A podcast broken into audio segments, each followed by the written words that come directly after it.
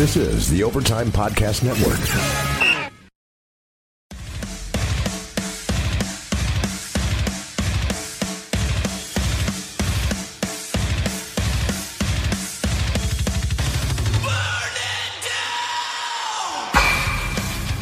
Welcome, Rink Rats, to this Blackhawks Hockey Rinkcast, episode 54. Brought to you by the Overtime Media Podcast Network.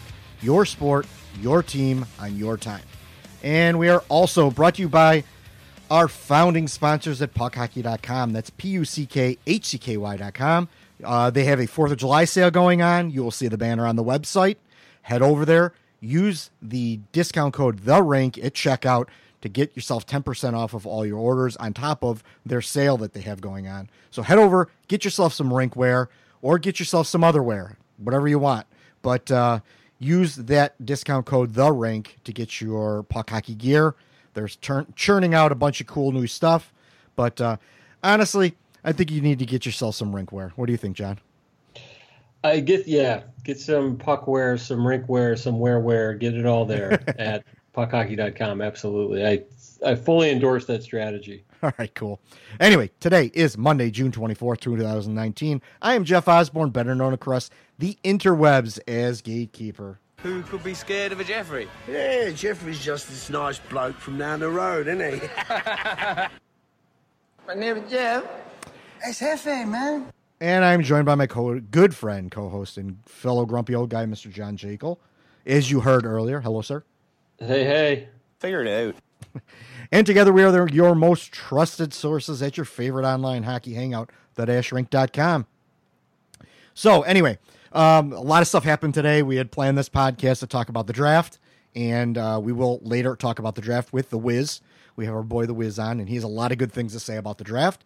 But there was a trade today that happened a mere hour, two hours ago. Um, we will talk about that also with the Wiz, but uh, just very quickly, the Blackhawks traded uh, the rights to Anton Forsberg and Gustav Forsling to Carolina for Calvin DeHaan and Aleksi Saarela. Saarela is the brother of the Antti Saarela that they uh, drafted on Saturday. So we will talk about that a little bit later. That's a little bit of foreshadowing on that. But at the draft, or uh, just during the draft, I think uh, the Blackhawks made a trade, and then earlier in the week, the Blackhawks also made a trade. So we're going to talk about those trades uh, first and foremost to to give our opinions on those trades. Then what we're going to do is we're going to take a little bit of a break. We're going to turn it over to a little bit of a discussion we had with the Wiz, uh, a good long, uh, you know, appraisal of what happened in the draft, and then we're going to close it out with some questions that people have thrown at us, and then we're going to let everyone uh, get on with their uh, their day. So. Uh, Their evening, their day. yeah, their evening, their day, their flight, their uh, commute, whatever they're doing. So, um, first of all, the Blackhawks uh, kind of surprised. Actually, all these trades honestly have been su- surprises to me. I mean, you kind of saw that John Hayden was going to go, but the rest of this, like, uh, that kind of surprised me. So, first, first and foremost, the Blackhawks traded Dominic Kahun and a draft pick to the Pittsburgh Penguins for Ali Maatta. He's 24 years old, got two Stanley Cups, good size, former first round draft pick. This is a lot of stuff we've heard before. Dylan Strome, Brendan Perlini, uh, Slater Koekkoek, former first round draft picks. We're hearing a lot of this, which I'm not against. Uh, I'm you know, I said it with with Wiz. I like almost every move that Stan Bowman has made since October 1st of last year. Um, uh, he's he's he's cut his losses. He isn't hanging on to these players too long. If he doesn't like them, he's getting rid of them. It's almost like we have a brand new Stan Bowman.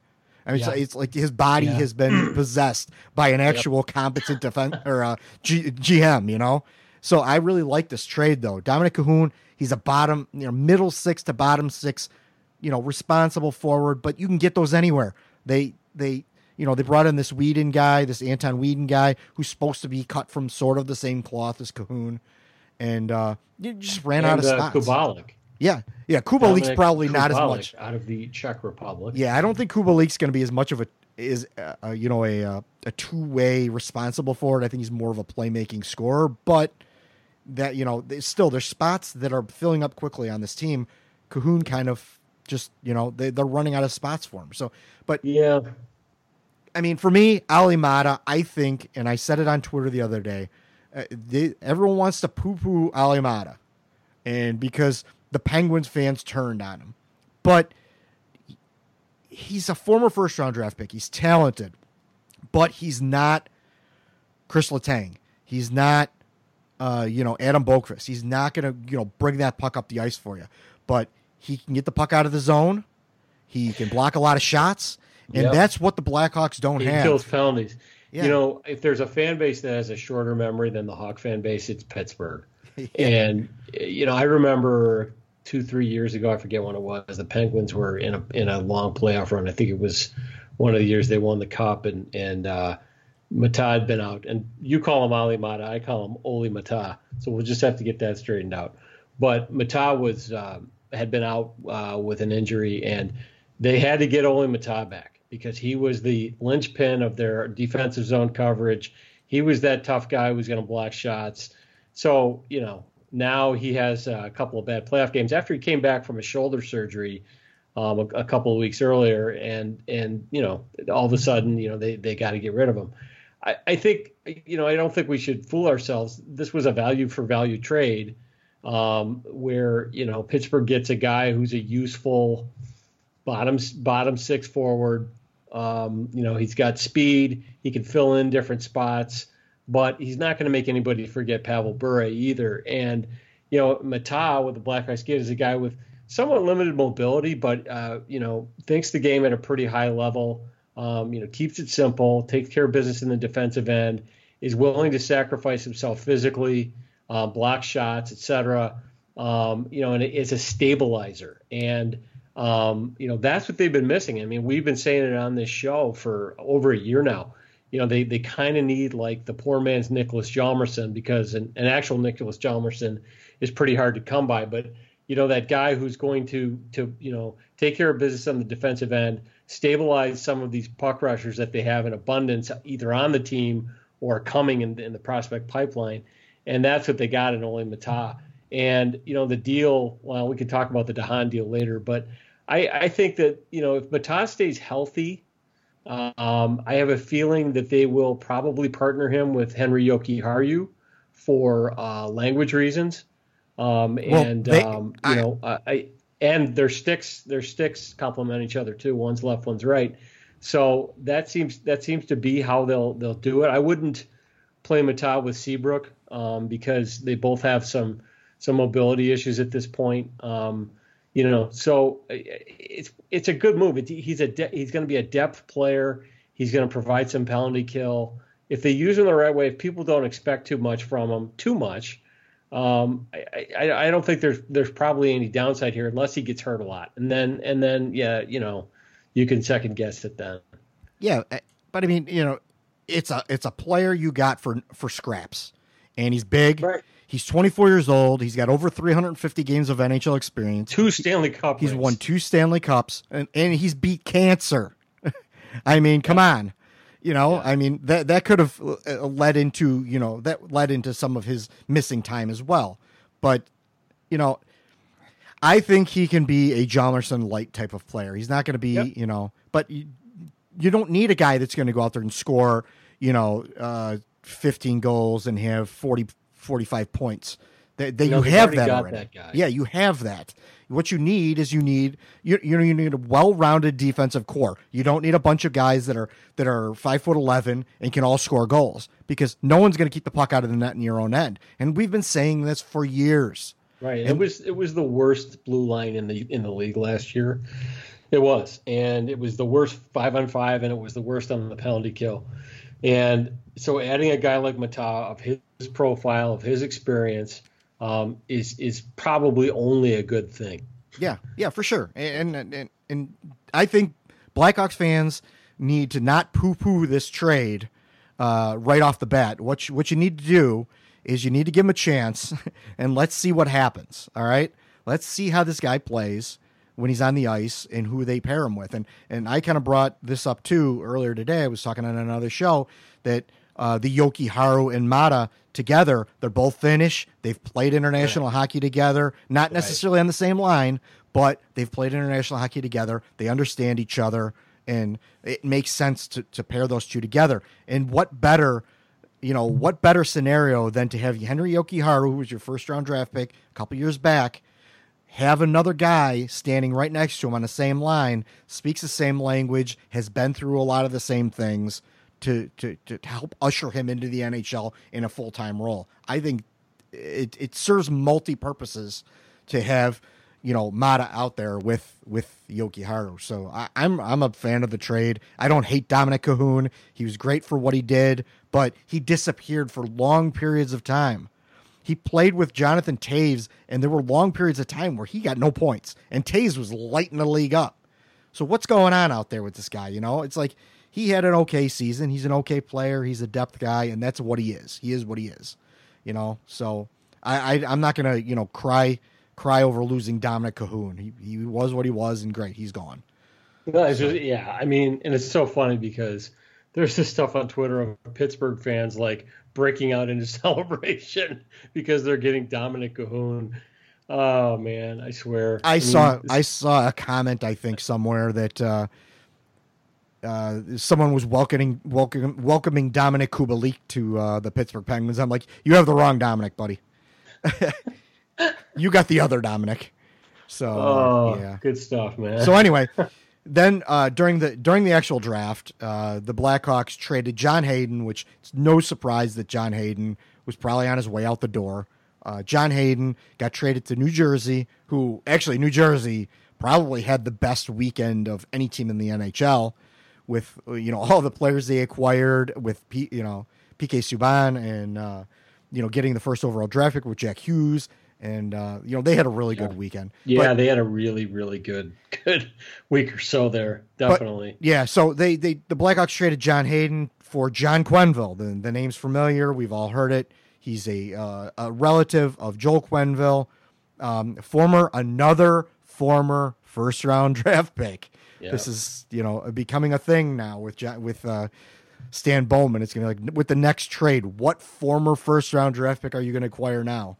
But uh, Quenneville, uh, he's kind of.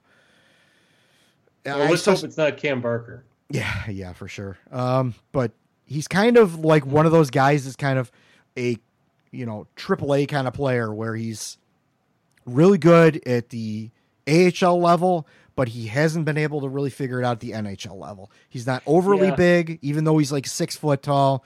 I I went back and I kind of looked at some like old scouting reports of when he was drafted and stuff. He kind of looked like he may have slotted in as kind of a middle six center, responsible on both ends, can score, but he's not going to light the league, you know, on fire for you. And it's not bad to have a center like that with a little bit of size, high pedigree, things like that in your system for a guy that you were going to let go anyway. What, yeah. what, were your thoughts on this I, trade? I have a hard time getting excited about this trade one way or the other. I mean, somebody asked me for an instant reaction at the time, and I said, I'm, I'm guessing it's change of scenery. I know that Hayden was frustrated, and I also had heard that they were shopping him along with Anisimov recently. Um, I didn't actually hear about Forsling and Forsberg, so I, I can't I can't claim that, but um, I had heard that they were shopping Hayden, and um, uh, you know, I think it's it's really more a case of you know, if we get this guy, um, you know, maybe he'll thrive in our system. Um, I, I, I, don't know if I'm if I if I'm the Hawks, I'm getting terribly excited about this beyond the fact that it's a guy named Quenneville, which is pretty cool, and we in, in immediately named him at the rank Q2, and uh, we've copyrighted that, so nobody steal it. Um, but uh, you know, I, I don't know. We'll see. I mean, Quenneville's like a lot of guys that come out of the CHL every year. You know, he's a guy who's, who's very productive in junior. Um, and he, he's he's you know just good enough to be a star in junior. But the question is, is, is he it, where is where does he fit in the NHL, and is he quite skilled enough to be a top six player in the NHL? And if he's not, can he adapt to you know what's expected in, in a bottom six role? And you know, does he have the size? Does he have the the meanness, the the energy, et cetera? So. I mean, we'll see. I, I don't know, you know, if I'm really excited about that. I'm, I'm sorry to see John Hayden go. I always liked him.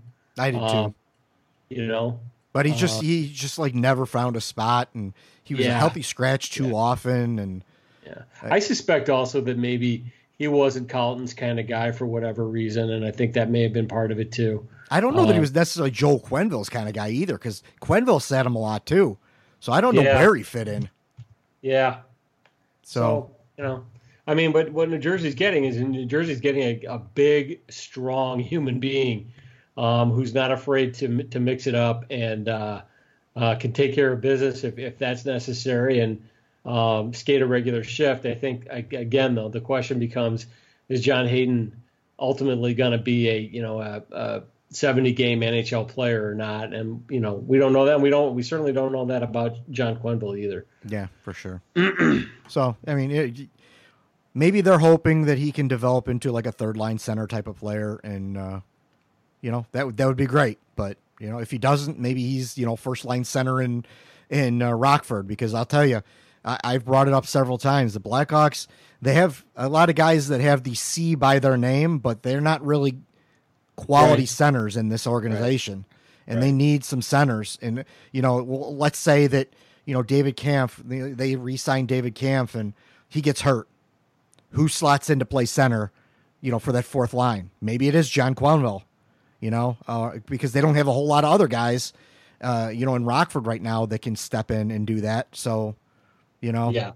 Yeah, I mean, you know, Quenneville could be, you know, immediately ticketed to to Rockford, and, and we'll see. I mean, I think some of it's going to depend too. I mean, the Hawks still have seven forwards to sign, so you know, maybe maybe they're going to keep Quenneville around and see if maybe that you know that they need a, you know, a cheap guy to fill in, um, you know, on, at the bottom of the roster. We'll see. Yeah, I, but I don't hate any of these trades. Like like we're going to talk about later. I don't hate that trade either. I there's not a trade that that Quenneville's made, or I mean not Quenneville. Uh, sorry, uh, Bowman's made in, in a while that that I've looked at and been like, wow, uh, this You is know, terrible. let's go back to that because you know, I I don't know of many people who've been harder on Bowman than we have. Yeah, we have. Um, and and I don't know of many people who have been more um, down and negative about the direction of the franchise. But I, I'm I'm going to say this: these moves that he's made over the last this this GM is on a roll.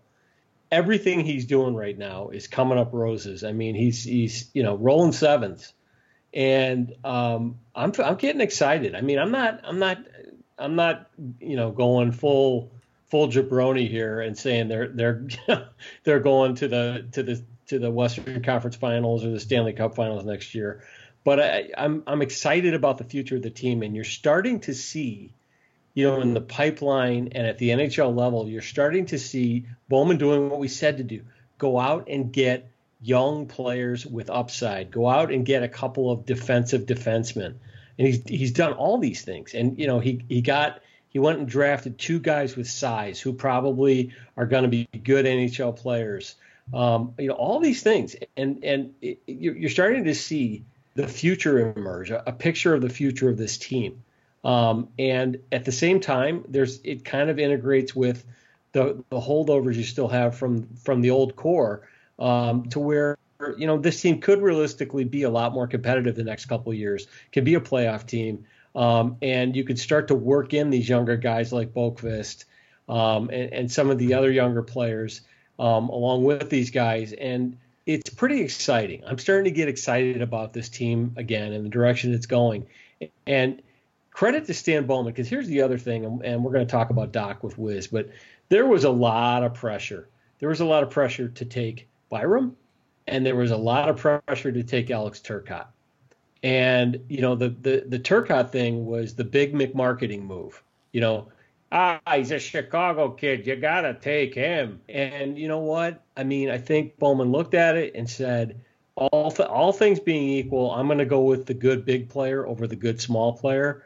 And in terms of what his roster needed and what his what his pipeline needed, in terms of the style and the profile of the player, it, it was the it was the smart move, and it probably who knows he may have gotten pushback in the organization, people wanting to take the Chicago kid and the marketing narrative that goes with that, because there were a lot of meatballs out there, not meatballs. Some of the some of them were very knowledgeable hockey fans. Were, were pushing for for him to take Turcotte. Um, but um, you know, he he he went and, got a kid out of the Western Hockey League that a lot of people weren't weren't on a lot of people's radar. Um, But yet, when you look at his tape And I have to admit, I, I'll say this later in the show, I had I had not seen his tape until we wrote the draft prospect profile for him about ten days ago, and I'm looking at it, I'm like, this is a unique talent, and you know, so kudos to Bowman for that. I, I just think um, he's he's he's it seems like he recognized, and, and we talked about this. There was a point last year where he got on the phone with some other GMs and said, We've made some mistakes. We need to fix them. We're ready to make some deals. And that was when Brandon Manning got moved for Caggiula. Yeah. And I think it was also right before Schmaltz got moved. Yep. And, you know, that that's that, a great, all GMs make mistakes. The good ones correct them. They recognize them and correct them. And that's what Bowman's doing. And it reminds me a little bit of Kenny Williams when he was the GM of the White Sox you know, when Kenny Williams took over the job, everybody was like, "Oh, he's Ryan Reinsdorf's handpicked guy. He's not really prepared for the job," and maybe he wasn't. But he had the opportunity to learn on the job, and he became a pretty good GM and won won a World Series in 2005. And I feel like you know, through all the stuff Bowman's been through, good and bad, I think he's kind of coming into his own now, and he, he's kind of standing on his own feet, and he's he's for whatever reason, and maybe McDonough's backed off and some of the some of the the functionaries have backed off and they're letting him do his job. But these are smart hockey decisions, and it's it's paying off now. It's, it's it looks like it's going to start paying off over the next couple of years, and everybody should be excited about it. Everything is proceeding as I have foreseen. exactly. There's my laugh. Yep, yep, I agree totally. I'm, I'm, I'm. You know, Stan's winning me over, man. I've I've I've been a harsh critic as well. Hard. But it's yeah, to do. You know what? And and I'm a guy who holds grudges. I'm like I'm not yes, easy you, to win yes, over. I am not easy to win over. Like, but he's impressed me with what he's done uh, lately, and uh, you know I think uh, as far as my opinion goes, what I think they needed to do, I, I think he's he's followed along with that, and I, think you kind of follow along with that as well. So uh, I I can't really complain, and, and kudos to him. Maybe you know he's maybe still learning on the job and he's finally coming into his own. I don't know what it is, but it's like ever since October hit last year, man, it's it's everything's just all roses with him and it seems like he's really doing he's been doing a much better job. He's he's he's been that guy that we want we want to see those shrewd moves and we want to see those under the radar things that he pulls out of his hat and he did that with Strome and and uh, you know Caggiula and so I, am I'm, I'm I'm happy as well right now. I, am I'm, I'm optimistic that they can compete. I, am not going to go out and say they're going to win the Stanley Cup this year, but in two three years, they could right, be right back in the mix again. You know, if if if the defense works its way, you know the the way it's going, and uh, if the goaltending hold kind of holds together. Yeah. And, and, and continues to grow the way that you know some of these goalies have, have kind of been surprising people. Um, you know, no, we talked about that today. To me, yeah. to me, the goaltending is the big question. Um, not just this year, but then next summer as well, because uh, you know Crawford's health is nothing that you can count on at this point, and uh, that's so that's that. But that's another issue. In the yeah. meantime, um, all of you know all the other positions they're they're doing great things, and I think they're going to wait till next summer and really evaluate, you know, and and and address the goal goaltending one way or the other. Yeah, I think uh, maybe when we go into questions, we'll talk about the goaltending a little bit. How about that? Cool. Yeah. All right. Well, yeah. so now we're at, at, the point we're going to take a little bit of a break, uh, pay some of the bills. We're going to talk to Wiz for a little bit about the draft at, at length and the draft and the uh, the trade with uh, that, that just happened a couple hours ago. Then we're going to come back. We're going to finish some with some questions, and then we're going to get out of here. So uh, here we go to the break. Finding the right pros for home projects can be tough and spark a lot of questions like How do I find a pro who can help? Will they do a good job? Will I get a fair price? That's where Home Advisor can help. From leaky faucets to major remodels, Home Advisor connects you to the right pro for the job in seconds and even helps you get a fair price. Read reviews, check project cost guides, and book appointments. Go to homeadvisor.com or download the free Home Advisor app to start your next project. So we we we thought we would decide we would come back and we would bring the Wiz back since we did our little mock draft about a month ago. We talked about who the Blackhawks were going to draft. We were all wrong, and uh, we, we, figured we'd bring Wiz back so we could talk about the actual six players they uh, they selected in the draft this past weekend and we can uh, you know discuss whether they did well, whether they didn't do well, We'll, we'll start with Well- you know Wi- Wiz what Wiz thinks, and then we'll give our opinions on that. I think. I want to actually qualify that last bit because I was checking in over on draftsite.com where Wiz's mock draft was, and he was going back and forth. He had, you know, he had him taking Dylan Cozens for a while, then he had him taking Turcotte, then he had him taking Byram, then I think he went back to Turcotte or went back to Cozens. But I think about three or four days before the draft, the name Kirby Dach slipped in there for the Hawks at number three. And he was right. Yeah. And I think that, you know, the biggest issue all over the media is I think there's a there's a too high of a value put on the NHL Central Scouting. And watch, someone's going to hear this and come after me like a witch hunt. But you know, a lot of those guys who are hired to work on those jobs are ex-players, and um, they have their opinions, and they update those charts and those drafts. And it doesn't really, they're not really uh, stat guys like me. They look at they look at videos and we all get seduced into who is there.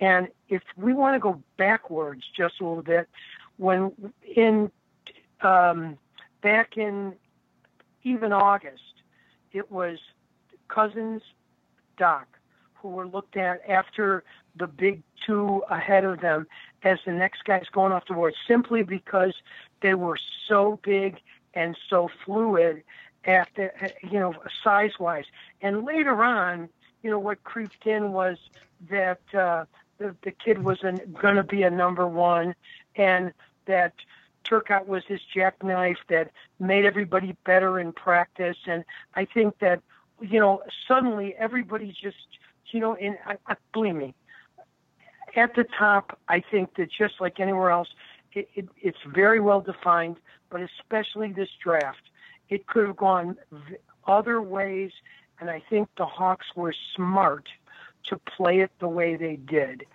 simply because this is a huge young man. His own coach said that he's got a little Datsyuk in his ability to strip pucks and use his reach um, on on both sides of the ice, on both sides of the puck. But but you know, one of the telling things, and I'm going to thank Mitch Brown, who does stats um, of for ringside and and for elite prospects as well.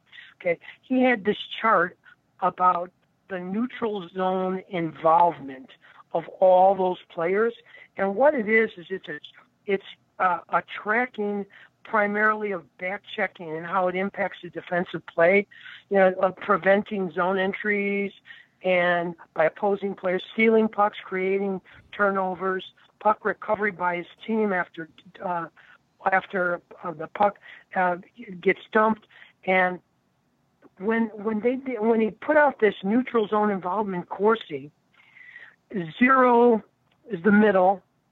You go positive. Cozens was close to a one. Peyton Krebs uh, was a three, but Kirby Dach was so far. He was a 5.5 uh, positive, um, so far off the chart to the right because um, on entries and exits, um, he was just so well at transitioning pucks, either by skating or passing zone to zone, and all of his numbers um, when it came to to um, entries, exits, passing, uh, his courses were all in the 90 percentiles. Now, to me and you, I mean, that's not something I'm I'm looking at, but because it's just not where I, you know, how I watch the game, and I guess I could learn to do it that way. But when you see this guy go back and bounce off somebody and get the puck and ramp up speed and put it to someone else, um, on uh, you don't see that on paper, and you don't see his top end speed necessarily, but his hands, how well he grips that stick high, and how he uses his body to block out players, and his skating and his elite playmaking, it was there, you know. And these primary primary assists, is, you know, leads to a shot on goal. I mean, his his levels in in Canadian junior hockey were 96 percentile for for making that play. So this is how a lot of people, you know, um, look at the effectiveness of, of, a player, and I'm sure that the um, the interviews had a lot to do with it. And you know, I just want to put a shout out LBR from from Dresside. Our she's our our guru staff person there. She's the one who turned me on to to this whole idea, and this concept of of the way you read them. And so you've got this kid who, from the beginning of the year, um, I'm not going to try to repeat what everybody else has said on all the sites because I see it's basically everybody quoting the Hawk Scott, uh, uh, Chief Scott Kelly, but he can he makes sharp like Podolskin. He makes yeah. those sharp yeah. cuts yeah. across the grain, and he can he can curl, and he's so um, and he lives in the prime scoring areas. And he, with his hands, he just gets he has a feel to get the puck to this guy, gets open. He's he's just so big in front, and and he scores. It's so fast can almost, you know, for a big guy. And think about that Hawk team.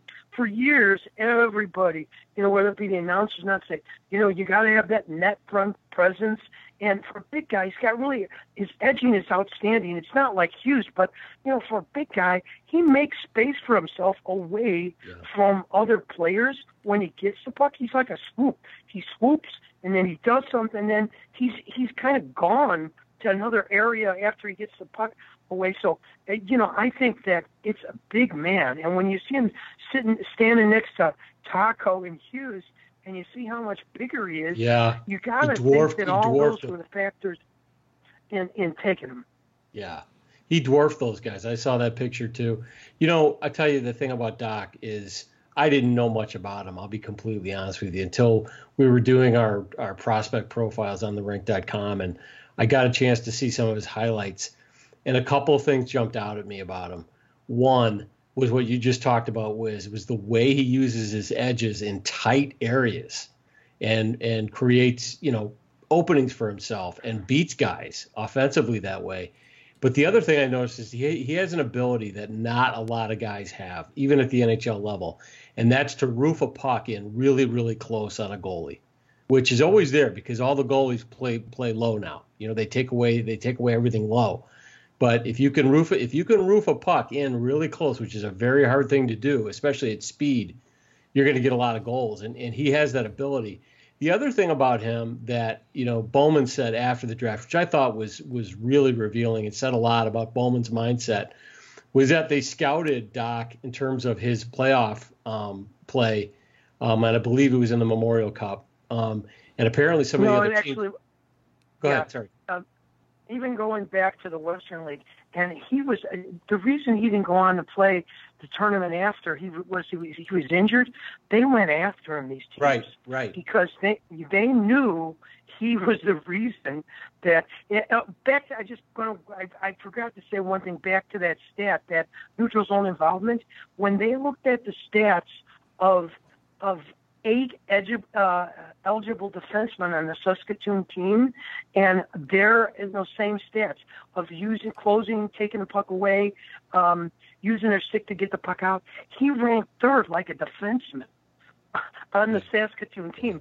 So that in itself, so other teams said, hey, we got to kind of go after this guy. And they were sending two, three guys rubbing on him, pushing him, and he took it. And you know what? He started giving it back too, right. and that's that's another thing you want to see. Right. I'm sorry to jump in like that, John. No, it's all right. I just but I just wanted to say that what Bowman said is he said you know that kind of response when the game gets intense in a playoff situation is what you want to have in the NHL. And he's he's absolutely right. He said Bowman said if you watch the playoffs that's what you need. That's what that's what you see is a need for a team to win and prevail in the playoffs for guys who can rise to that physical challenge. And too many people construe that as just throwing hits.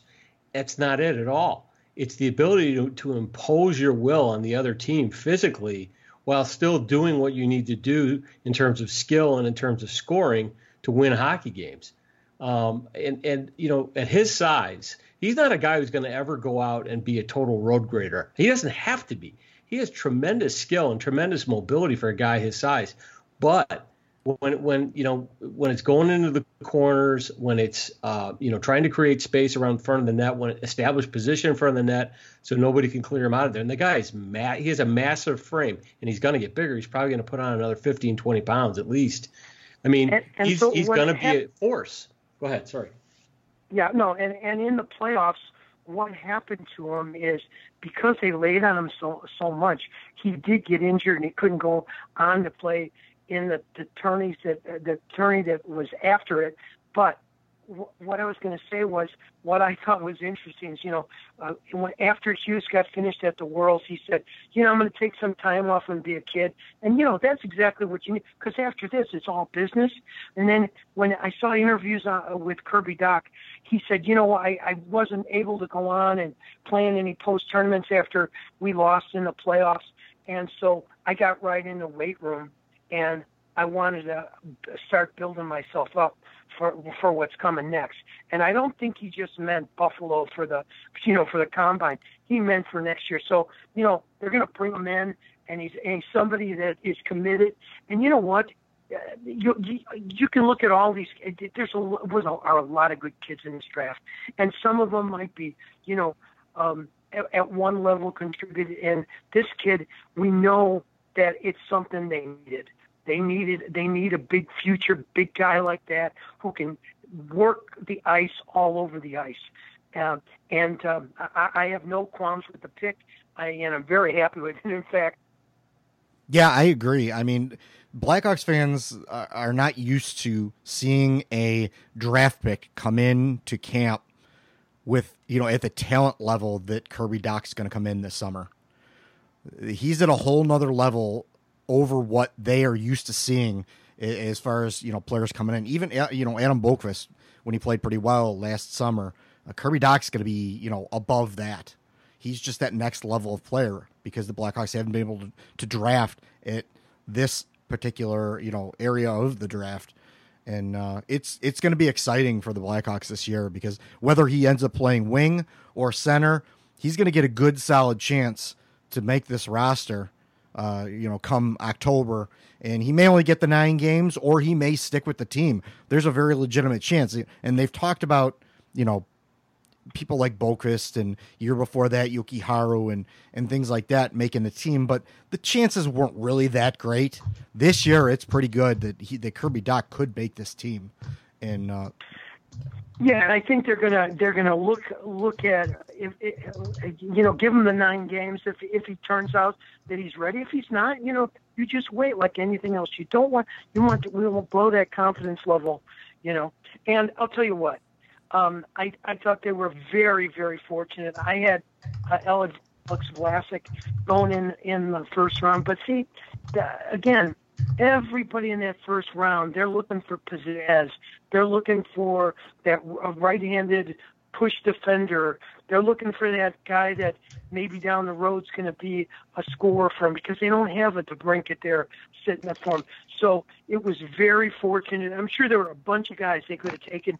They're the Hawks, but the, by vert, and you've probably heard this too from from all the you know while you're watching the draft live that that team that uh, U.S. national um, development team was so stacked that a lot of these guys really didn't get as good a chance at doing different things.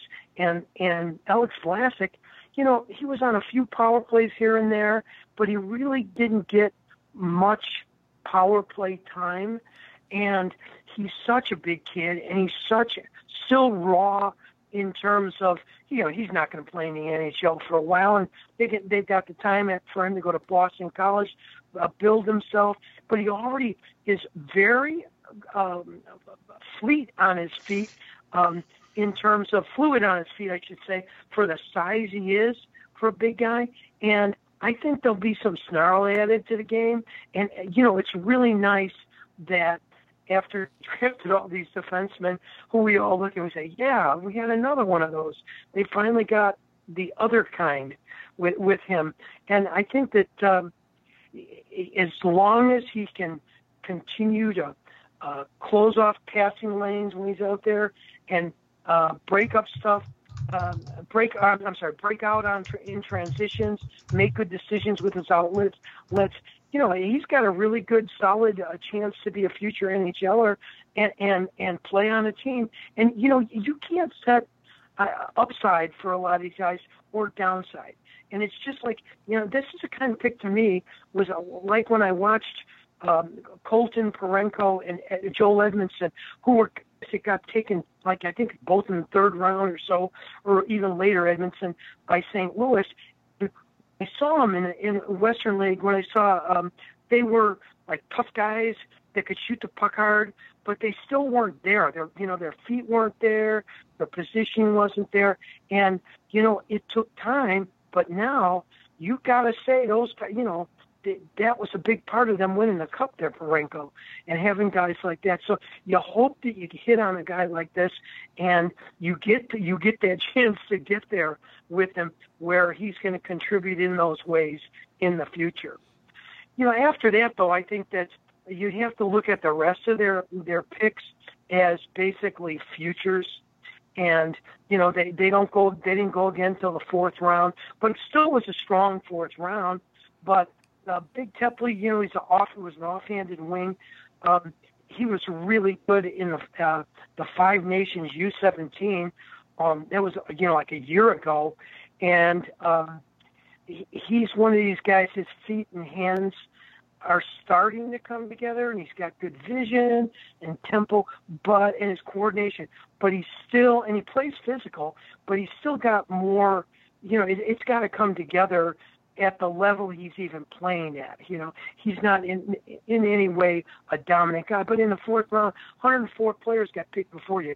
If you think you're going, it's it's you know, it's it's a joke to think you're going to at a 105 get a guy who's going to you can say, oh, he's got all these things, but he's another. And you know, all these guys have really solid guys on their uh, uh laterally with their edging and and this kid can shoot the puck without a doubt.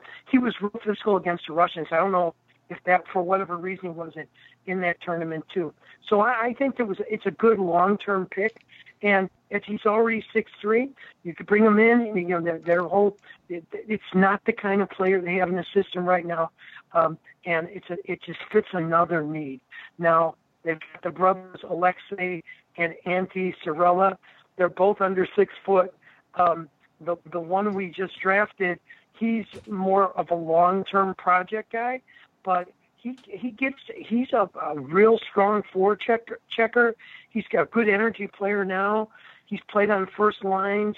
Um, um, sometimes you know I don't think he's he he he he neglects things in his own end sometimes, but um, he took a hit um, in uh, was it in in the four? No, in um, in the in the Ivan Hlinka, and he took a hit, and their whole team in the first game he was out, couldn't play anymore, and and when that happened, it's like they just his whole team that uh, that team collapsed. It was like they didn't they didn't answer you know, after that.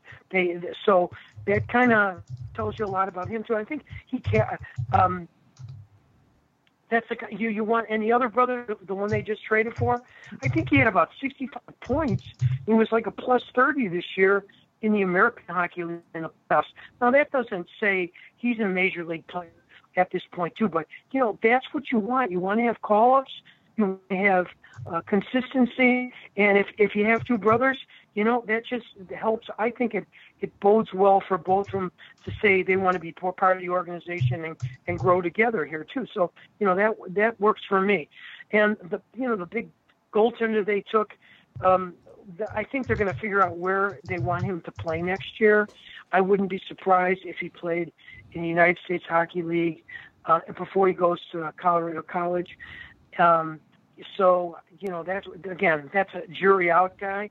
And the last guy, um, Cole Moberg, you know, he's good passer um, on a really bad team, big, good feet, good mobility, but they're we're a really bad team, and so you, you kind of, I guess, the scouts go in there and the Hawk scouts and say, you know, this is a guy.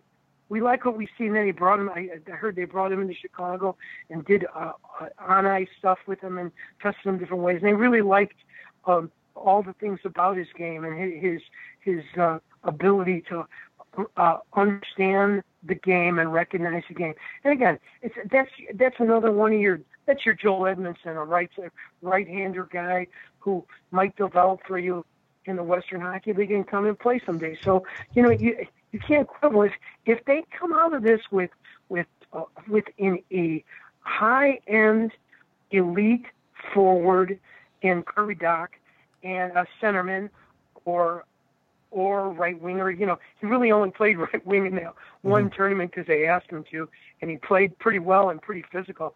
And you come out with a defenseman who comes in and plays big time minutes where he becomes, even if a guy becomes your fifth and sixth, think what guys have, have auditioned to come in with with the idea they're going to be uh, five or sixes, and now they're sort of left holding well. It didn't really work out. So, you know, is Slater Koekkoek going to play for us?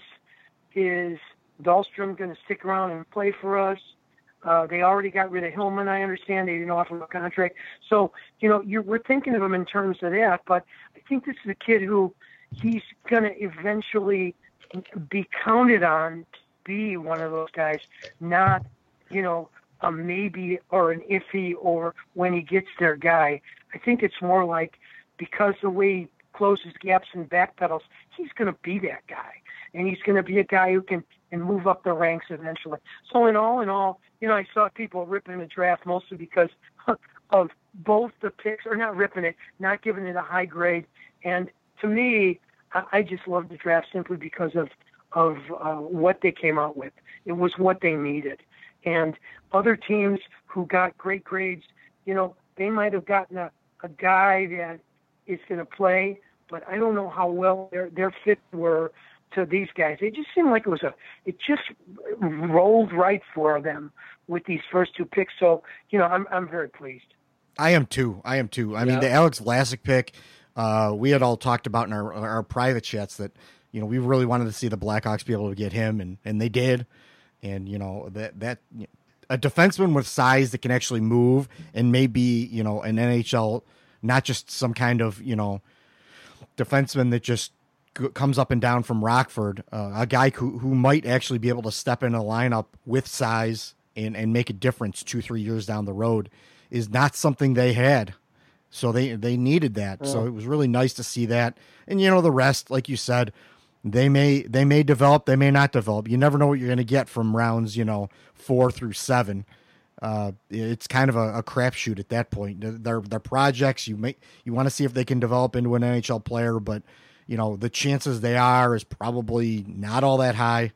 But uh, you know, give it a shot. So I like the size in all the players. You know, not that you have to have a big bruiser that's going to kill someone along the boards all the time, but right just a guy who's a little bit bigger than five foot six, and uh, you know could possibly get crushed by a Colton, the aforementioned Colton Parayko, uh, when when the time comes. You know, you if you have a Kirby Dach who could bounce off of a Colton Parayko, that's going to be nice to have in your back pocket, and and also that you know he he's a center, but you already have Dylan Strome and you have Jonathan Toews there right now, so there's no hurry to rush him up the lineup if you don't have to and uh, it's a good, really good position to be in. I, I was happy with the draft, and and again from the from the day they they got that third pick, I wanted them to pick you know a center.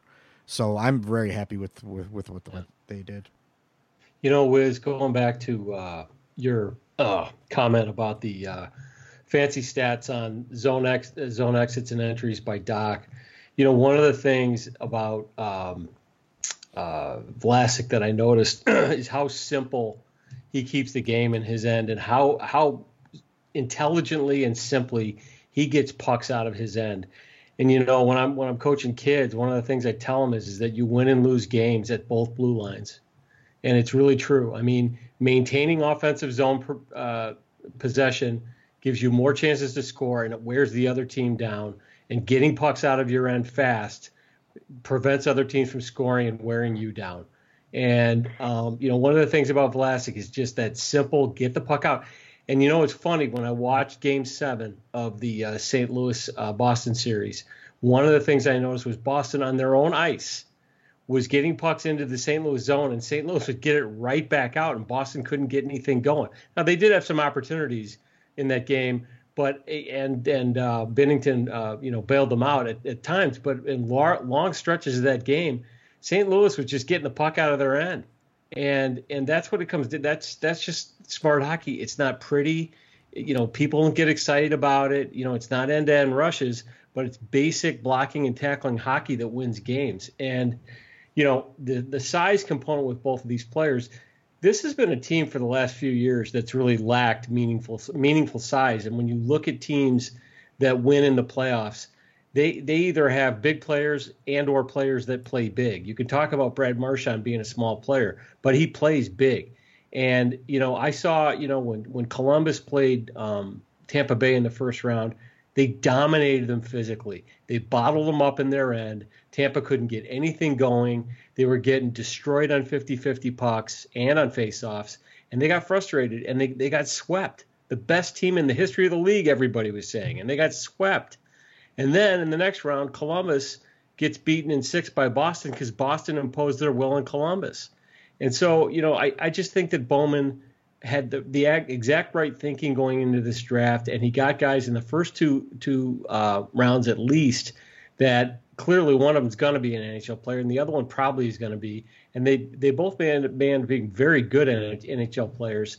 The other thing about Moberg, the seventh rounder, I wanted to say, is you know what I read about him was that you know he's very raw, but he skates real well, and he's got apparently a bomb of a shot, and he plays for the Prince George uh, Prince George Cougars, who um, was was the team, um, the alma mater, if you will, of Dustin Byfuglien.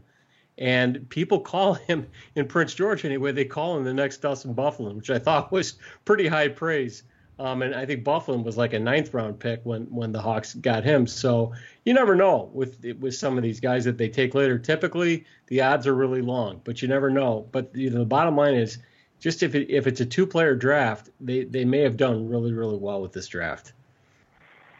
Yeah, just one one last thing about Vlasic is, you know, the classic big man who when you see these guys that are that size, even in on the past um, U.S. development teams, um, the thing about him already for a big man, he when he has he his touches when when he's back in his end, okay, he he is just real good at handling the puck in movement.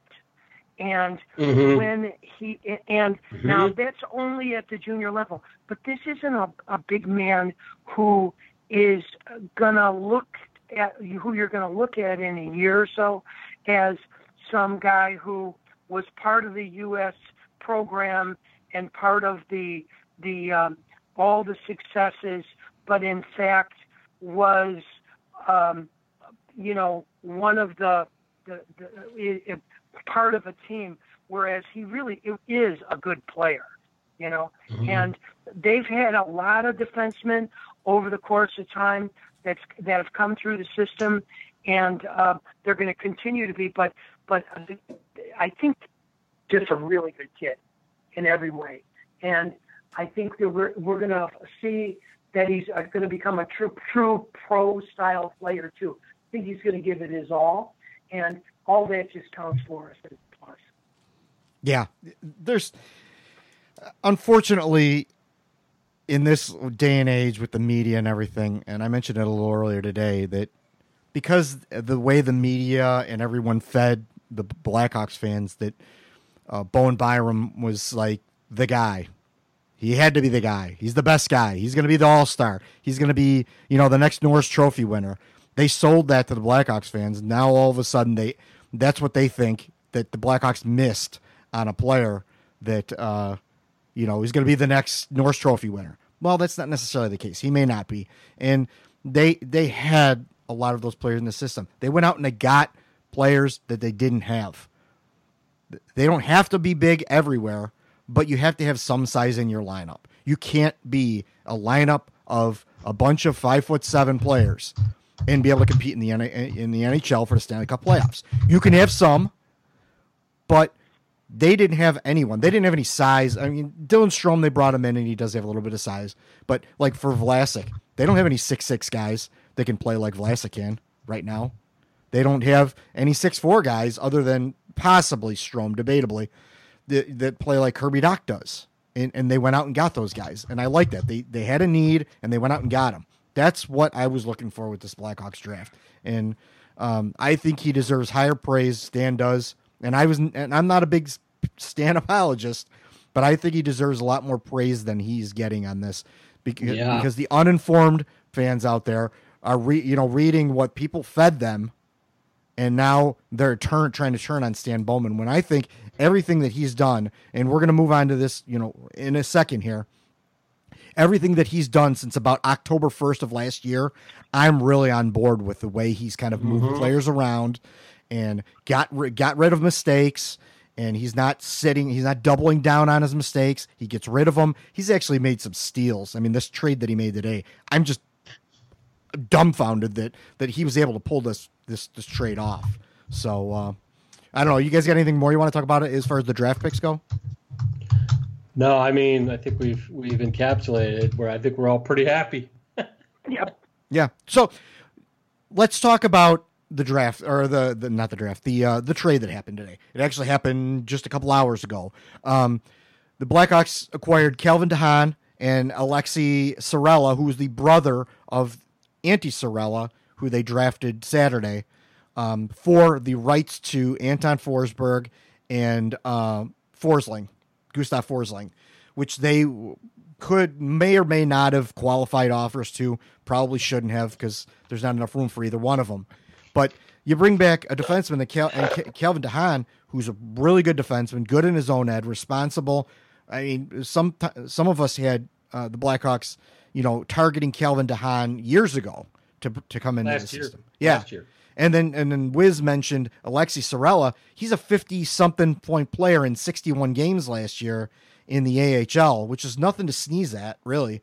I mean, he's he's a thirty goal scorer. He played sixty nine games. He had fifty four points, a thirty goal scorer, and he's the brother of a player they just drafted, which is an added bonus. I don't know how he pulled this off. I mean, the Blackhawks are eating a little bit of salary with de Haan.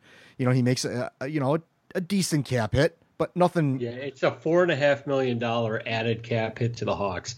So that's that's a big part of it, obviously. But continue. Well, I think that this was driven, agent driven somewhat. Um, I, I bet that Forrest, uh, Forsberg, the goalie Forsberg, knew the writing on the wall, and he saw that there wasn't a place. And I bet his agent said, "Well, what you're going to do?"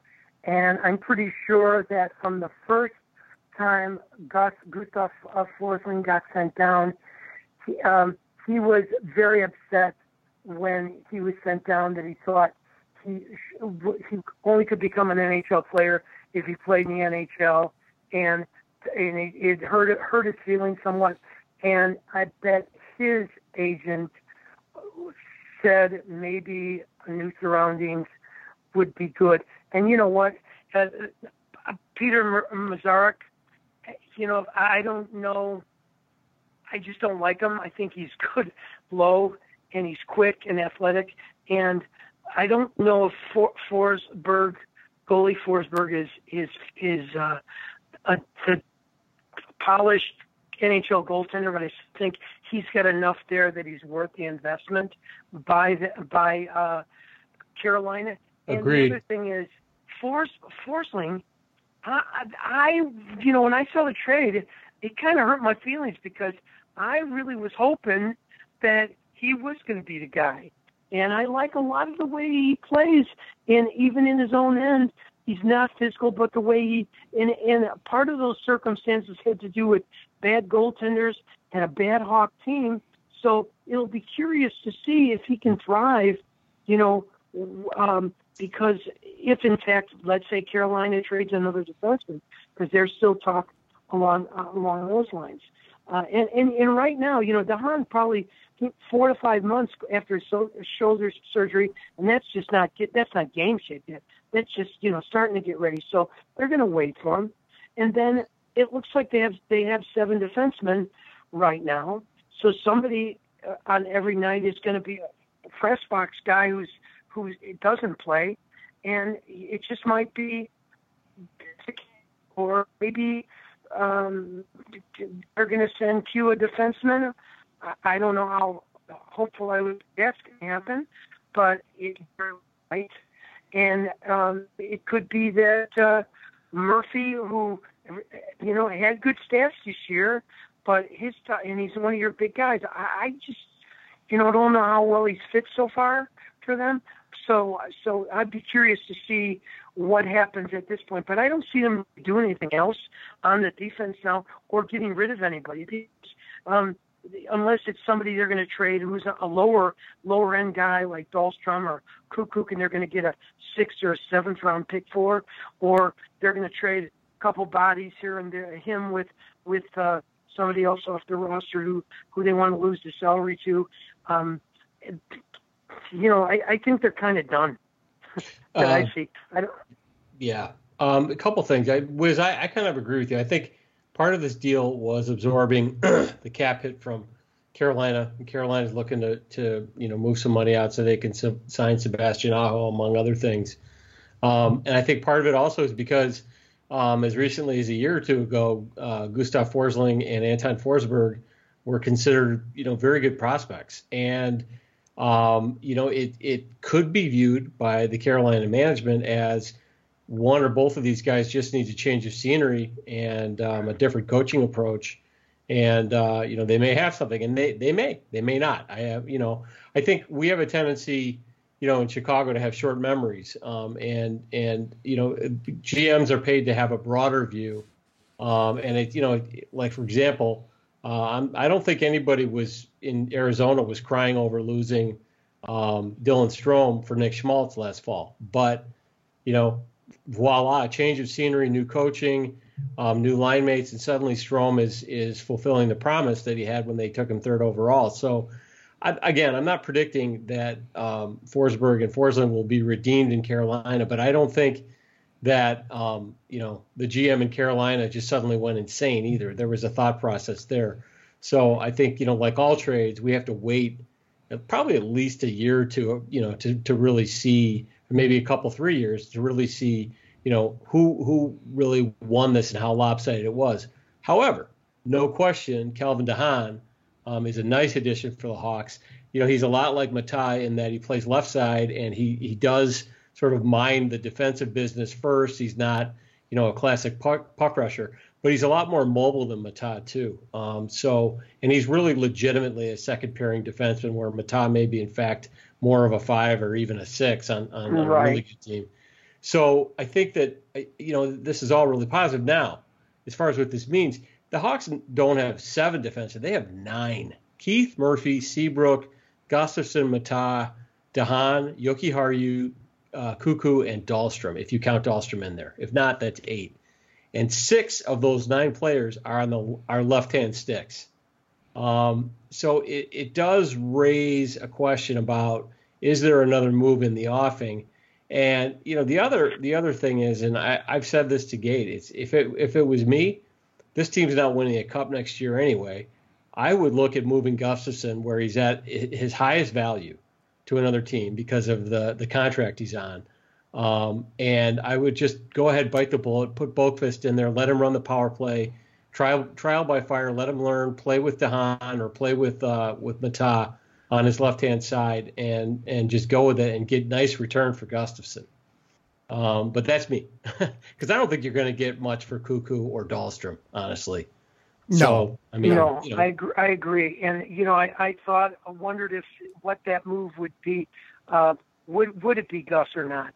Uh, of course, you know, part of the, and this is from somebody inside, told me that skates with the old Hawk uh, coaches said that, uh, you know, part of the, the even when when Q was, still there before he was fired, that that um, they the part of letting um, Gus come and play on the first power play and to get more time, it was sort of a respect thing that they didn't want to take those two uh, old Stanley Cup, three-time Stanley Cup winning defensemen in Seabrook and Keith and hurt feelings, and it was respect, and that's why they waited so long to let him move up into the role, and they finally showed some, you know, they showed progress on the power play,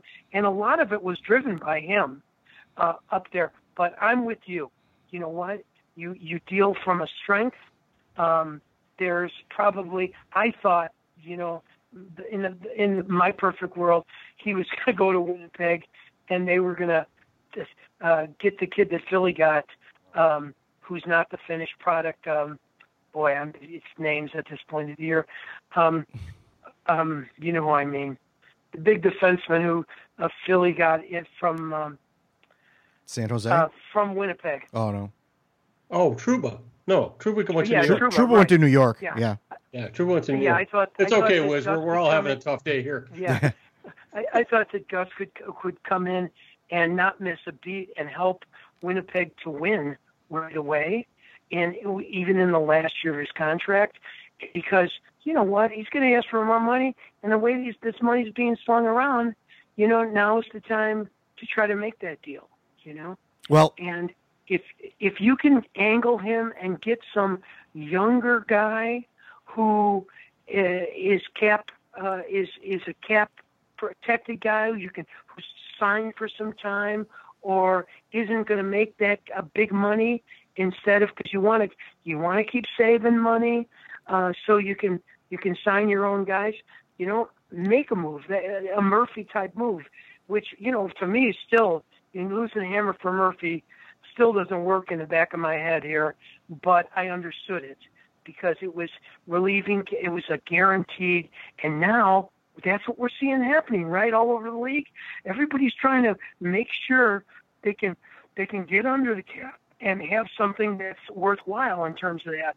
So i'm with you. If if they could get if they could trade gus and get something you know but you got to sell that to your fans too and you still got to sell those tickets so i Yeah. don't know Well- if, if they're Yeah, I say bring up bring up the kid, plug him in. He's got all kinds of talent, and uh, you know the thing about Gustafsson is I don't think he's ever going to get better, and Boqvist can can and will get a lot better. And bring him up now and plug him in because, like I said, they're not going they're not going to win the cup this year anyway, even with these all these great moves. Um, and and just get him started. He's the power play quarterback of the future. I don't think there's any question about that. And you got this huge log jam, this overload on the left side now. Um, you know, rather than flop Gustafsson out to the right side, where he's probably going to be even more of a liability defensively, just put just let him go. Bring bring Boqvist, Boqvist in. You you even it out. You you know pair Boqvist with one of these two veteran left left hand side guys who can stabilize him and, and cover back for him. And uh, I don't know. I, I could be wrong, but I, I, I think there's actually a, a, a lot of uh, rationale there and dots to connect. And I, I will, you know, I could easily see them moving Koekkoek or moving Dahlstrom for a, you know, a later round pick. Um, and you know, Koekkoek was a first round pick not too long ago too. he's an But, uh, RFA. yeah, so it's just the rights for Koekkoek. Right, but uh, right, um, or or I can I can also see them ponying up and deciding to to really get some value for Gustafsson because I think that they could actually get something of value for Gustafsson because for the right team with the right situation that has you know a defensive partner for him who could stabilize him and cover him. Um, you know, th- then it then it makes sense. And, you know, sure, the Hawks have those guys now too.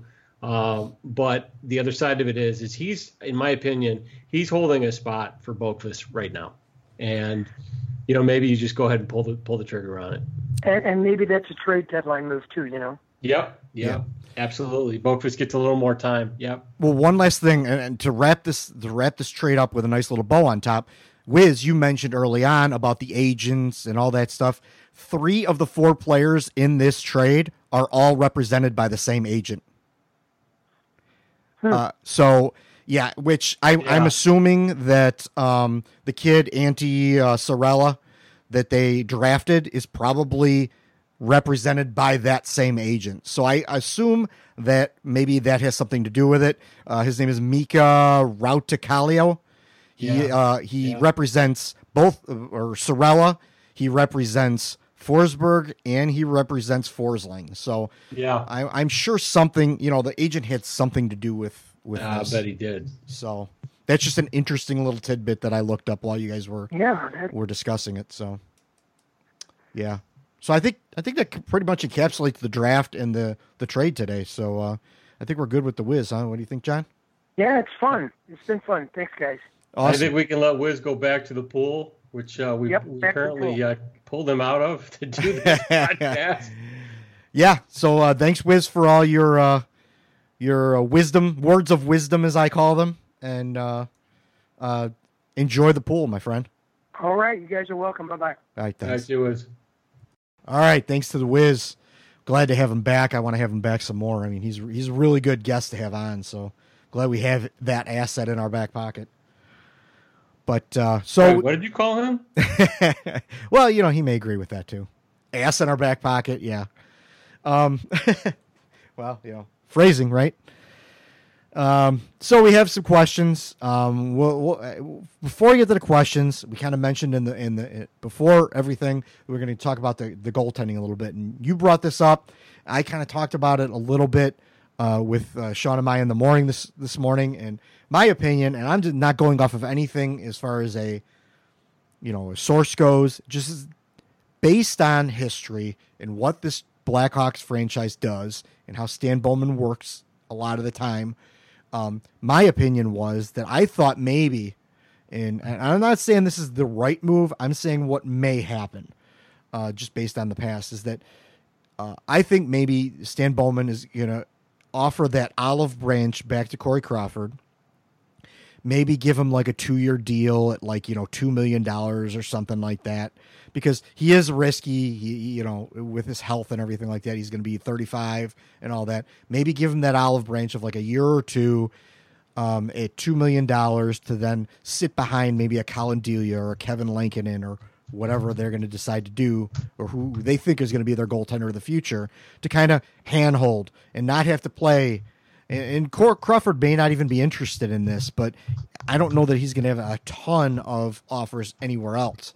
So that kind of came, you know, just kind of appeared in my brain at one point in time where I thought maybe that that's what what they may do as far as you know their thin depth at, at goaltending. So, um, you know that that was kind of my thought on that. That you know maybe they believe in Delia, and we're going to see a lot more Delia this year. So we're going to see what he can do as a one A one B type player. Corey Crawford will be around for this year because he's not going anywhere. So maybe going you know next year. Uh, you had kind of a little bit of a different thought. What do you think? Well, uh, here's the thing. I it's interesting. They they've you all anybody's talked about the last few months has been the draft and whether they're going to take a defenseman or whether they're going to take a forward and which defenseman they're going to sign in unrestricted free agency or which forwards they're going to go after. And nobody's talked about the goalie position. And I, I got I, I feel pretty confident in saying this that is it's it's kind of mind-boggling because you've got um, your alleged number one goaltender um, who you know has been a great goalie for you, no question about it. Um, who is 34 going on 35, entering the last year of his contract, and has had at least two severe concussions. The last one caused him to miss basically a year. Um, and they're not talking about, you know, the goalie position now. And you and I talked about this today. We have, so we're kind of prepared for this. Um, this is all loaded questions. No, I'm kidding. Um, but the thing is, to me, is like they may be looking at Delia and saying, "We've seen enough that we think we think this is the guy who's going to inherit the mantle of Corey Crawford and be an elite goaltender in the league and a guy that we can contend for Stanley Cups with year in year out." It's plausible, I, I, I feel like the sample size is too small for them to do that. I feel like for all the good things he does, he he does give up a lot of rebounds.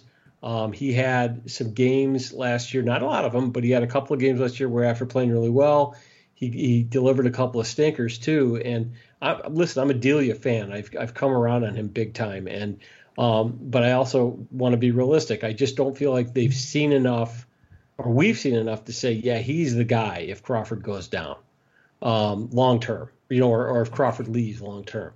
So then the question becomes, you know, what what are they going to do about the goalie position? Because you really need two guys, it you know, at the NHL level who you can win with. You you need that to, you know, to to win a cup um, because you're going to have goalies go down or you're going to have periods where your where your number one gets gets uh, you know goes cold and can't play can't play well. I mean, like Crawford did in the Nashville series in the 2015 playoffs. You know, and Darling came in and he stood on his head, and that was like the best goalie he ever played. Um, but so the, the question becomes, um, I my personal belief is with Crawford's injury history that either he's going to get hurt again, and that's going to be the end for him next year, which is a very real possibility. I mean, you you don't get better from concussion syndrome, um, or the Hawks are going to decide at the end of his contract next year that even if he's been healthy all all year, um, that it may not be worth the investment to re-up him in light of his injury history and uh, the the uh, you know tendency toward taking concussions. Um, and somebody else may decide it's worth the risk and sign him. So, to me, I think that, uh, and the other thing, he's going to be 35 years old.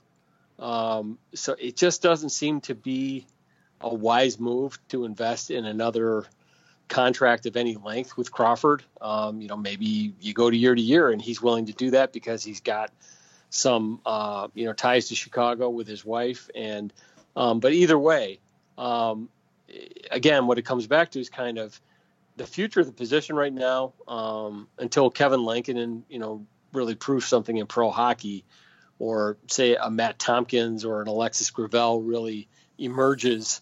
Um, you know, the future of the position for the Hawks is is Collin Delia and what they know of Collin Delia. And I would argue that you know they may not have a, enough of a comfort level at this point that they don't need to go out and bring another goalie in um, with some NHL experience. Um, it's just going to be because because the the reality of it is is if if uh, Crawford does go down to injury next year, which is a very real possibility, then your your goalies at the NHL level, unless I'm mistaken, are going to be Delia and Lankinen. Um, eh, you know, I don't know. I, you know, stranger things have happened. It could work out, but it, it could also be a case where they they're going to need to fortify that position. Well, remember, all the pundits have now told us since Kevin Lankinen had such a great double IHF tournament that now he's going to be the next great thing for the Chicago Blackhawks because he played good for uh, three weeks in, in, a, in a B tournament. I will remind yeah. you, Jeff Glass was a hero of the 2006 World Juniors. Yeah, exactly. exactly. So anyway, yeah, that's that's the goalie stuff. We don't know, but uh, you know, I'm look I'm looking forward to hopefully Corey Crawford being healthy this year and seeing a lot more Collin Delia because we all know I am the big Delia fan, but I'm yes. realistic as well. So you know I'm not going to overhype this. Uh, but you know I, I am positive. I, I'm I feel a lot better this year than I have in some of the previous years where we didn't know what was going on and and the Blackhawks didn't have a whole lot in the system. They've got a little right. bit in the system. You know, Gravel could right. be could turn into something. Tompkins had a really good year you know, uh, in uh, Indy. Lankinen had a good tournament, which is that's all positive things. We don't want to knock that. You know, we don't want to say that it doesn't equate to anything. But and Delia is the best young, homegrown goalie that they've had probably since Crawford. Yeah, definitely. You know, so yeah, th- yeah there's there's a lot to feel good about. It's just, I, it's interesting to me that this that this you know that you know, Crawford comes back after a year. He played, I think, like something like 30 games there at the end of the year, and suddenly everybody's forgotten about yeah. uh, about the injury thing and his age, et cetera. I mean, and I, I just don't think a smart team can do that um, because, like I said, concussions don't get cured. Yeah. You know, so we'll we'll we'll see about that position going forward. Yeah. All right. Well, let's roll on to some questions here. Our boy Sean Fitzgerald, one of our newer writers, uh, asked Yes. from the existing group of RFAs, which ones will they sign? Um, I think with the trade today, that kind of narrowed a lot down. That answered part of it. Yeah, for sure. Um, I could see him going out and getting some forwards, some depth forwards, which again will also help the defense. If they can get some forwards that are defensively responsible, can play up and down the lineup, I think that will help with the defense as well. So the the you know the the Well, acquisitions they have, yeah, the acquisitions they've made, center. and uh, with uh, uh, you know they've got a bunch of defensemen. They don't need any more defensemen. They are going to actually probably have to shed some defensemen. So I think you may see uh, you know a, a forward or two, and it's not going to be Artemi Panarin. So get that out Well, of your head funny. right now. I, I was actually uh, on Twitter earlier in the show, and and uh, uh, you know this guy's not, in my opinion, the the most impeccable source, but I think in this case, he's probably right. Um, Dave Pagnotta of the of the fourth period.com um, was reporting initially that um, the Blackhawks were on Panarin's list of teams he was going to visit. Well, then he came back with another tweet. I guess it was about an hour later, and basically said that had been shut down. Panarin had no interest in coming back to the Blackhawks. There So- you go. So all you wonderful people that want to go out there and tag certain other uh, quote unquote supposed pundits with all of the latest news. But actually, Sean's question was RFAs. Uh, I kind of went with UFAs. The RFAs they may sign Koekkoek. Um, I mean, who else is be- who else do they have? A couple forwards, maybe Well, The thing that works against Koekkoek is like he's one of a million. those six left-hand defensemen they have now, Yeah, right. um, with Maatta and um, and de Haan in the mix now. So, you know, he may be he may be the odd man out, or someone else gets dealt, and you know, Koekkoek slots in as the number seven. I mean, he wasn't on a bad defense last year. He was one of their better defensemen in terms of being a defenseman. Yeah. So Yeah, I mean they got uh let's see, Luke Johnson, Anthony Louis, John Quenneville, Dylan Sikura, Spencer Watson. Uh yeah, he, he's not going to get signed. Blake Hillman, uh Victor Ejdsell, he's not going to get signed because he went back to uh, Europe. So, I mean, the, uh I don't know. I, I Wiz said something about Hillman. They said Hillman wasn't going to be re-signed. I hadn't heard that. Did you hear that? No, I haven't heard that. I, I really have not had my head into with all the other stuff going on. I haven't had my head into you know the Hawks' plans with with their RFAs. I hadn't heard a Um, word about Blake Hillman. I thought they would hang on to him. I mean, he could be cheap. Yeah, you know he's a guy. Now there's a guy. Him and Koekkoek both actually are guys that you know if they want to move some of their some of their defensive depth. Um, I could see some teams being being somewhat interested. in You're not going to get a ton for those guys, but I could see some teams somewhat being interested in because they're guys that you know realistically you can you can play as a de- depth defenseman and they're they're not going to hurt you by making bad plays defensively. You know, Yeah.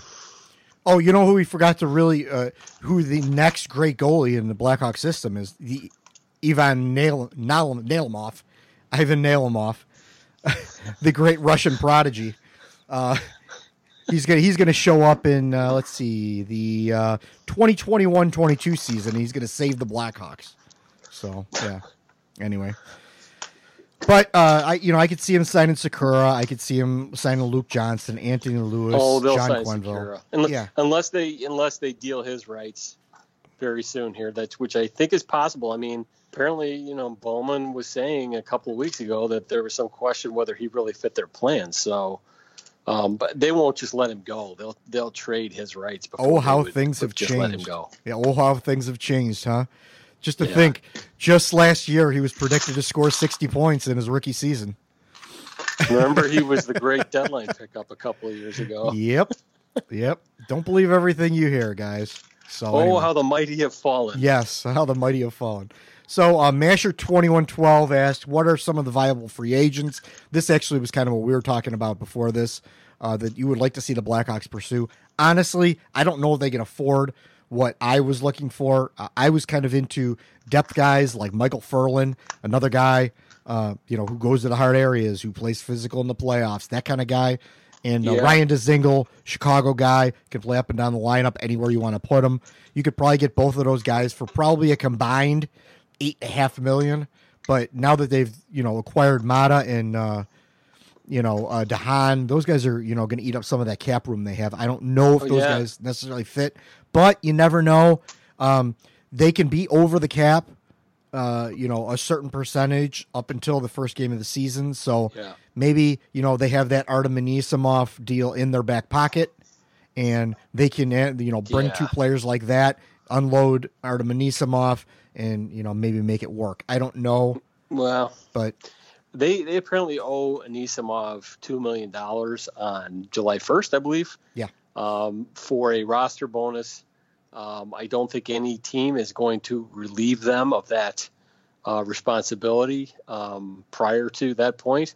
Um, uh, but I think after the Hawks pay that bonus, then you know moving Mr. Artem Anisimov for um, you know uh, some kind of you know draft pick or uh, prospect um, or a box of tape um, is is a very real possibility. I think I think uh, you know my information is is that they've been shopping him pretty heavily, and I think they may they may even have a deal done for him, and it's just a question of paying the roster bonus, and then they're going to do the deal. Yeah, yeah, and I know you know Blackhawks fans like to crap on uh, you know players that you know maybe on their way out the door, but you know Artem Anisimov can be a twenty goal scorer. You know, with if you put him with the right guys, I mean that's that's something that's not just everywhere in the NHL. That that Right. can be an asset. You can sell that to a team. So it's not that he's, He's- he's- completely useless, but he is he's a, very he's a smart defensive player. He's a big body in front of the net. He'll get you 20 goals.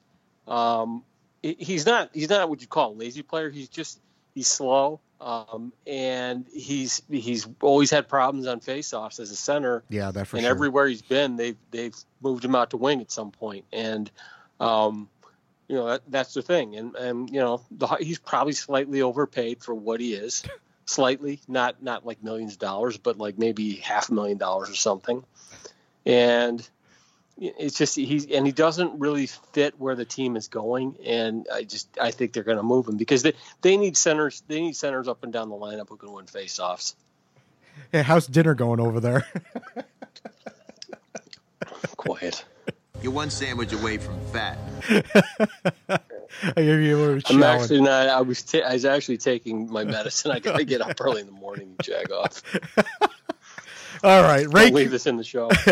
Ray Cools uh, emailed us and said, "What do you think about Pierre Edward Bellemare uh, as a UFA for the Blackhawks? Great at the faceoff dot, very good at the PK. Age is an issue, but Vegas won't have the cap space. I'm thinking 1.5 million for a nice fourth line player. Also, do you think Matthew Highmore has a chance uh, to make the Hawks at some point in season? Now, as far as fourth line center go, I think I think Jeremy Colliton is sold on David Kampf. I mean." I think that's his guy. I think that's uh, you know, and then you got John Quenneville. I don't know that they necessarily need another fourth line center. I think they're okay there. Um, you know, it's third line center where they could probably use a guy. So I don't know that necessarily he fits into their plans. But as far as Matthew Highmore goes, while he is a center, I don't know that he's necessarily an NHL center. He could make the NHL roster. He's talented. Um, you know, he's one of those guys, as far as their prospects go, has been a diamond in the rough. He just was got, injured last year, and kind of people kind of somehow forgot about him. But he- I love Highmore. yeah, yeah, I, I, always have. Um, going back to Bellemare, you know, so here's the thing: it's it's a mixed bag. I like Bellemare. I always have. I you know, Bellemare to me is like a healthy Marcus Kruger, um, which, you know, um, you could argue when the Hawks won the Cup in in 2015, they really didn't have a third line center. They had a couple of fourth line centers, and um, so you know. I, I, I would love to have a guy like Bellemare. Um, I think you know he, he would be great on the penalty kill, um, you know, and just being a tough guy to play against and and you know to defend opposing centers. But the problem with unrestricted free- agency is generally speaking, any guys with any value end up getting overpaid because bidding wars erupt on these guys and and teams spend all this crazy money and you know, so so the question is, I don't know that you can get Bellemare at 1.5 million in free agency. Maybe I don't know, um, but yeah, a guy like that, I you know, if the money's if the money's reasonable, I would love to have a guy like him. Yeah, I, I, I'm not opposed to it, but I just don't think I. I really honestly think that Jeremy Colliton just loves David Kampf. I mean, there's a reason that. Well, that- it doesn't mean that that, he, that they can't have Kampf too. Well, yeah, That's what I'm saying. yeah, but I just I don't know. I, I I was surprised when Colliton moved like Kampf up to like second line center at one point in time when I think someone was hurt or something like that. I'm like, that's Yeah. he's not a second line center like um, and No. he started the game at a second line center which is weird so anyway but not to belabor the point um, clay bandow how did stan bowman draft differently now that he has a new he- or or wait how did he draft differently now that he's a different i don't know i don't know if it's because he has a different head coach that he drafted differently or just that this is the way it fell in but i mean this is completely different than what we were used to. He, we talked about it. He he went out and got size. He filled needs. Like you know, even last year when when he when he he kind of reached on Adam Boqvist, or at least it was considered a reach at the time. Like he had just spent two seasons, you know, um, you know, getting you know Ian Mitchell and and Jokiharju and stuff, and he went out and got another defenseman, and then he went late in the first round and got another defenseman. Like it didn't make any sense. This draft, on the other hand, seems to make a lot of sense from top to bottom. So I don't know why things seem to you know all fit together nicely and uh, reasonably and make sense, but it just does this year. I don't know if it has to do with the head coach. I don't know what it has to do with, but something's different. Well, I I would ver- I would urge everybody listening to this if you if you if you share this question, like what's the change? And man, I had a lot of debates with people um, on Twitter about this um, before the draft, where I was arguing for getting players with skill and size. And the basis of my argument was playoff hockey is a different beast than regular season hockey and it's it's a war of attrition and size plus skill um, and willingness um, to mix it up and, and to impose you know your physicality on the other team is is critically important in the playoffs and Bowman did an interview um, the night of the draft after he took Dach, and he talked about, and we talked about this earlier with Wiz. He talked about the way Dach responded in playoff games, um, you know, this year, and what they saw in him.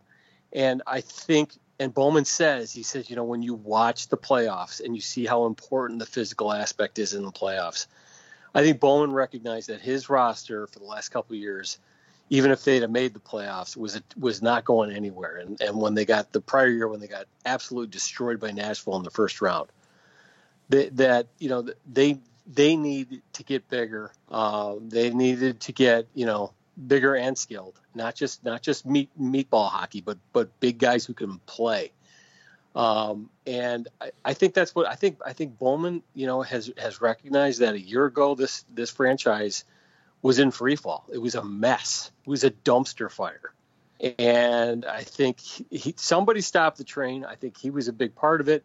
And he said, "We got to fix this thing." And they've they've made a series of decisions, including not just the draft, but including some trades where they've they've, they've corrected mistakes that they've made. They've gone out and looked to add things that they needed to build this this picture going forward. And uh, you know, I was just in the rink chat, and Mario was talking about how excited he is about the direction of the team. And then he said, "Yo, John's going to come in and shoot me down." I said, "No, dude. I, I'm sitting here on the show talking about the fact that I'm excited about this, about where the team's going." So, I just, I just think that that there was a realization that they needed to right the ship and start making smarter decisions for for hockey reasons, and they're doing it.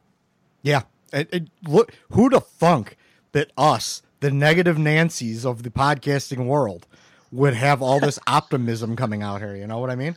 You're a Nancy. I'm not. I'm a negative Nick or Nathan or something. like that. You're a negative Nancy. Will you get your eye back on the prize, please? All right, our boy Brain Sprain says John Quenneville. I, this, I'm going to screw this up the entire time. Uh, Quenneville's with the uh, Blackhawks. I'm going to call him Joel. I know I am. Is John Q thought of as Kruger's fourth line replacement or more of a third line center possibility? Can he win draws and help on the PK? Um, I looked at his face-off numbers in 19 yeah, games. you too. They they were pretty dismal. they were worse than Artem Anisimov. So I don't know that he can win. Thirty-eight percent. Yeah, That was Nick Schmaltz numbers. yeah. I, I don't know that he he might be able to win a face-off, but he hasn't been able to win one in the NHL yet. So I think he's still waiting to win his first one in the NHL.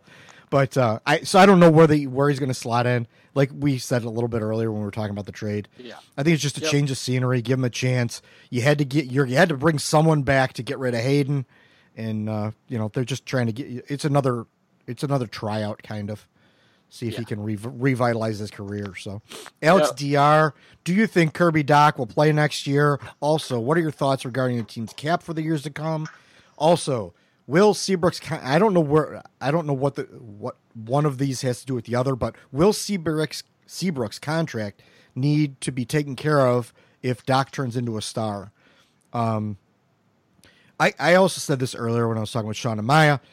Like right now, Seabrook, he's not holding the team back any as far as his money. They have cap room, and it would be nice Right. to be able to get rid of his cap, you know, cap hit, but he's not holding them back from being able to make moves.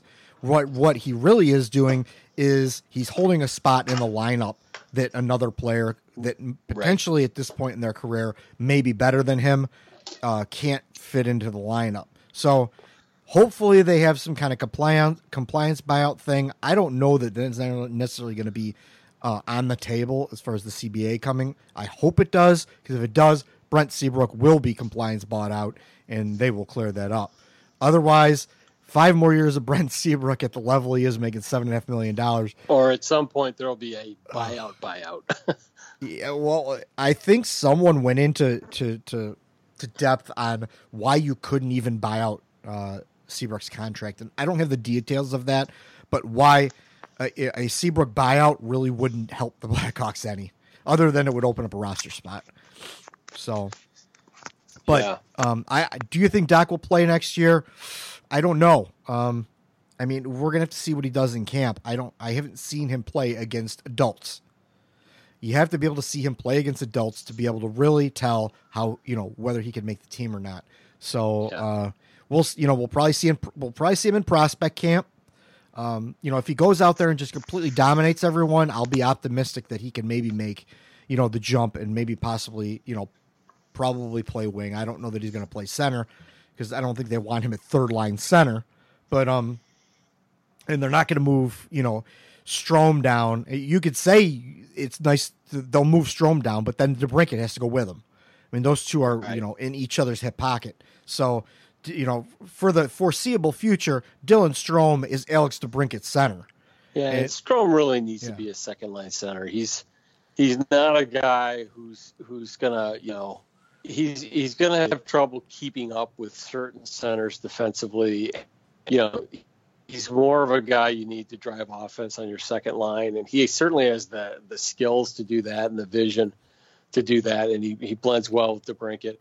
Um, and I don't think Dach is ready for that kind of duty, at least not right away in the NHL. Yeah. Um, you know, if Dach makes it, I suspect it'll be as a right, um, and it could be a right wing opposite to Brinket and playing with Strome, which would actually be pretty exciting. Yeah. Um, uh, but but you know, the, here's the thing about about it is like I, again, what's in the best interest of the player and the player's development? If it's to be in the NHL, then then have him in the NHL. But it may not be. The best thing for him may in fact be to go back to Saskatoon, play another season there, um, and and then we'll see you know where he's at next year.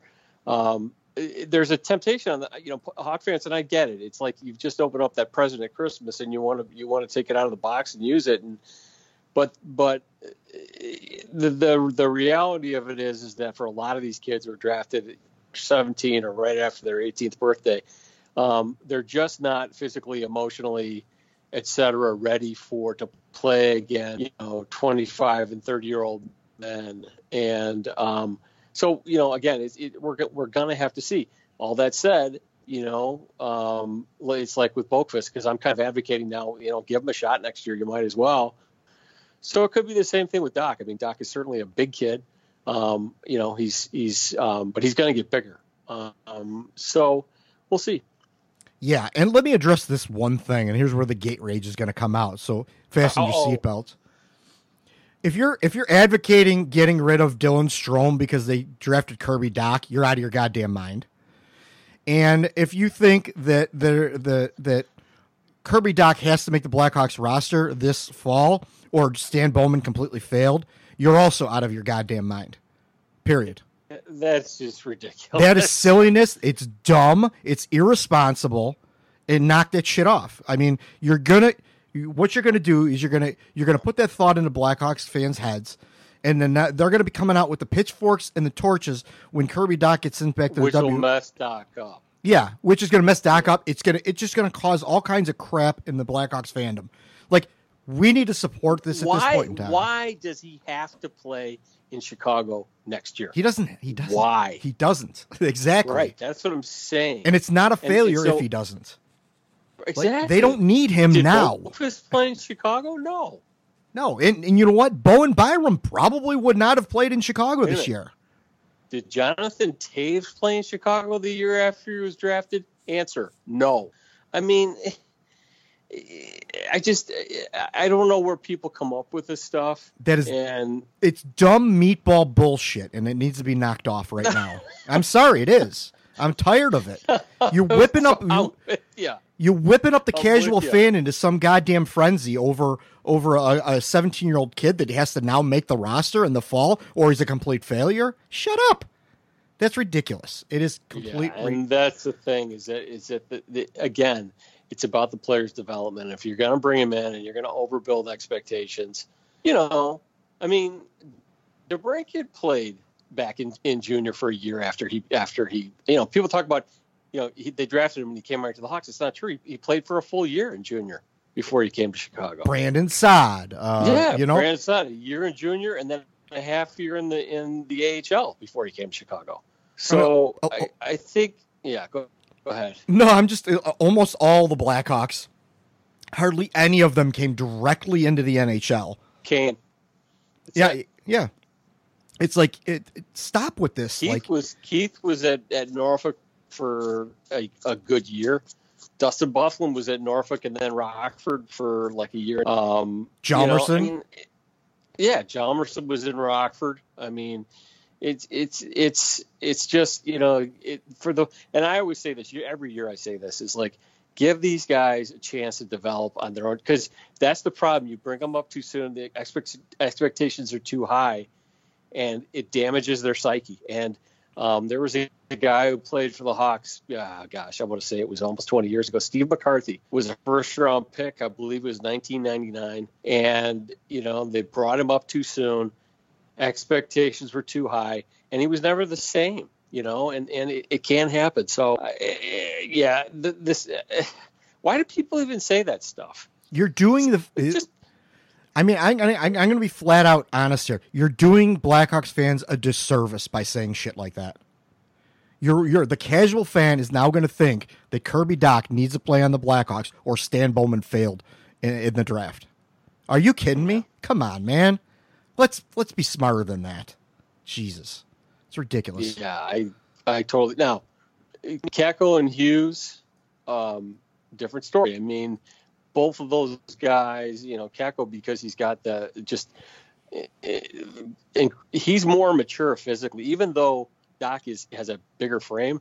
Kakko is more mature physically than Dach, and he's played against men over in Finland. You know, Dach's been playing against 17 year olds.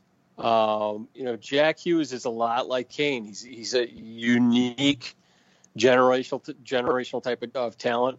You know, he's and but who knows? You know, I You- mean, it, it can be decided that he needs a little time too. Um, you may only know, but you may only see two two players come out of this draft and make their NHL teams. Uh, you know, going into the fall, and it may not even be. You know, Jack Hughes could not make. You know, they may think that he needs a year of a year more of, of development some for some reason or Well, another. guarantee you, Alex Turcotte will not play for the Kings this year. Yeah, it, it's, it's Um, yo. He's going to Wisconsin. Might play for Colorado. I doubt it. Yeah, I doubt it too. Colorado's got some good young players. Um, uh, Zegras will not play in the NHL this year. No, you, Um, you might see like you some know- outlier, like uh, the, uh, the the the kid in Detroit or something like that. You may see something like surprising like that, but that's I mean, I mean that doesn't mean that all those guys were failures too. Like if Bowen Byram goes back to junior, does that mean that you know uh, the the Colorado Avalanche failed miserably because he doesn't make the team in the in the fall? Like, come on, man, that just that that's no, stupid. It's it's it's just that's silly talk. Yeah, it is. So anyway, I had to get a little bit of gate rage in here. There was too much positivity in this podcast. It's, it's a good way to end, to end the show. It Yeah, really is. for sure, for we should do that every show.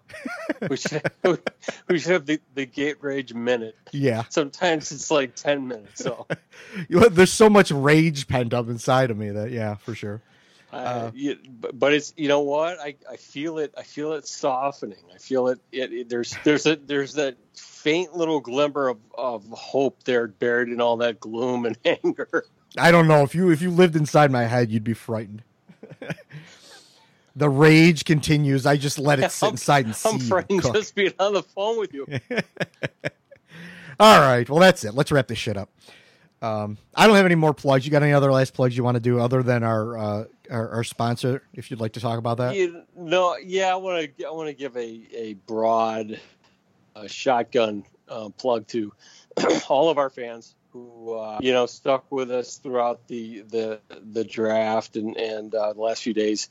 Um, you know, we've we've really tried to uh, to respond to the news as it happened and put up a lot of instant reaction pieces. And um, you know we've the fans have been really patient with us in terms of you know catching typos and whatnot some of the stuff that we're putting up pretty quickly. And, and yes we do occasionally have those things. Um, but uh, you know it's just it, it, it's just great to see you know our our fan base um, growing and uh, you know growing with us. And uh, it's it's it, the, the interactions are just are just great. They're awesome. They're a great great bunch of people and we're really glad that you're that you're with us and uh, you know our writers too we uh, Braden Apiantek and I took on the the prospect profiles because Eric Andrews was was uh, you know getting married and, and uh, congratulations Eric Hey, and, priorities. and Mrs. Mrs. Andrews pardon me I said, hey, priorities, huh? that's right.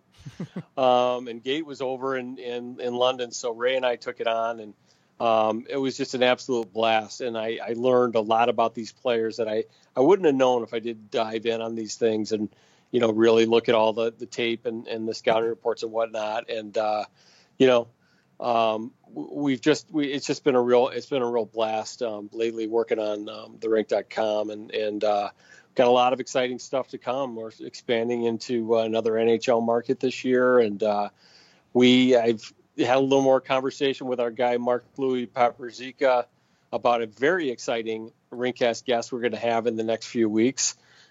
Um, that's looking more and more like it's going to happen, and uh, a uh, a future NHL Hall of Famer, I dare say.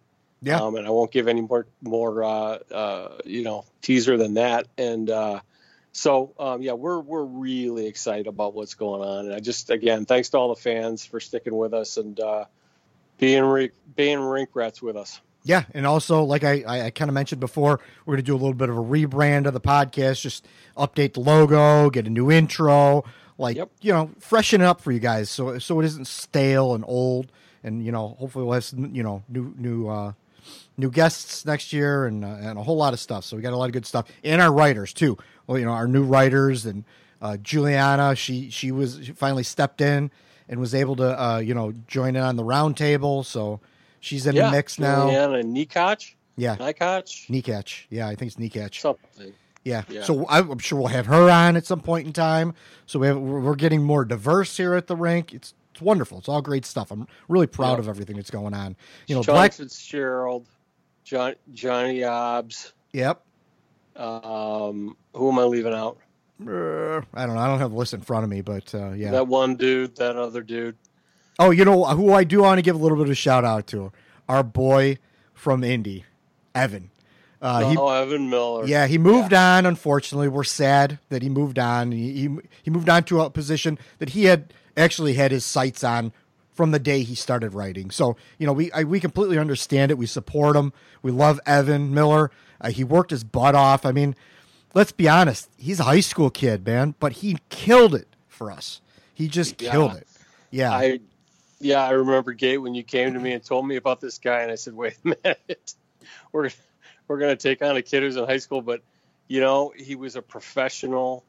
Um, he he uh, you know he went and he got he got press credentials down in Indy, and and uh, um, he he just so dedicated, such a great attitude, just a really good kid. Um, he's the same age as my oldest son, and and you know, just was always. I, I just grew so proud of Evan, and so when he came to us, he told us he got an opportunity to to really basically run um, the, the outfit that he's joining, and and uh, um, you know we it, it just makes sense. And you know the reality of it is we've got a great great group of writers, and at some point some of these people are going to move on for other opportunities, and you know we're we're just happy to be part of their journeys, you know, because that's that's how this works, you know, and. uh um, but Evan, you know, if you're listening, if you do listen, um, and I'll send you a direct me- message tomorrow and tell you to listen. Um, but um, you're a great Listen or you're We're grounded. Proud of you. So, yeah, No, yeah, for sure. I mean, I I, I kind of said this in our private chat, and I said, Evan's a kid you're going to see somewhere Yep. down the road. You're going to see his Yep. name. Like, wow, he started with us, but look Yep. where he is now. You know, that's Yep. kind of the way I looked at it, and, and and I could say that you know about a lot of other people too. We have a really talented staff, so and. Many or most of them are way better than me. So, and I can be, you know, I can, I can swallow my pride to admit that. So, um, I'm just here to kind of manage everyone. But uh, anyway, yeah, it, it, that's just it. I mean, we're we're offering these guys, um, you know, the an opportunity to to work with us and grow with us, and we'd, we'd love to have all of our writers stay with us forever. But we also recognize that you know other opportunities come along too, and Yeah. and uh, um, you know it's all good. It's all good. I mean, and it's it's exciting too because I mean we, we've got people coming to us now wanting to work for us where Yeah. we're not having to go out and and and you know beat the beat the bushes to, to find people. They're they're coming to us now, so that's a testament to the work that our people are doing. So we're that's just awesome. did you say beating the bushes? Uh, phrasing. Maybe maybe that's just the way you chose to hear it. All right. Anyway, let on that note, let's get out of here. So you can find all of our comprehensive content that we just talked about at www.the-rink.com. You can find us on all the po- popular social media at the Rink Official, at the Rinkcast. I'm at Pumpkin Hostel. You are at Jekyll, J A E C K E L. Uh, if you get a Correct. chance, please head over iTunes, rate and review us. Uh, we really appreciate that. Um, you done? You good? We're good. All right, cool. So, uh, that being said, thanks for taking time out of your busy schedules to download, listen, and support us. Until next episode, see you on the rink.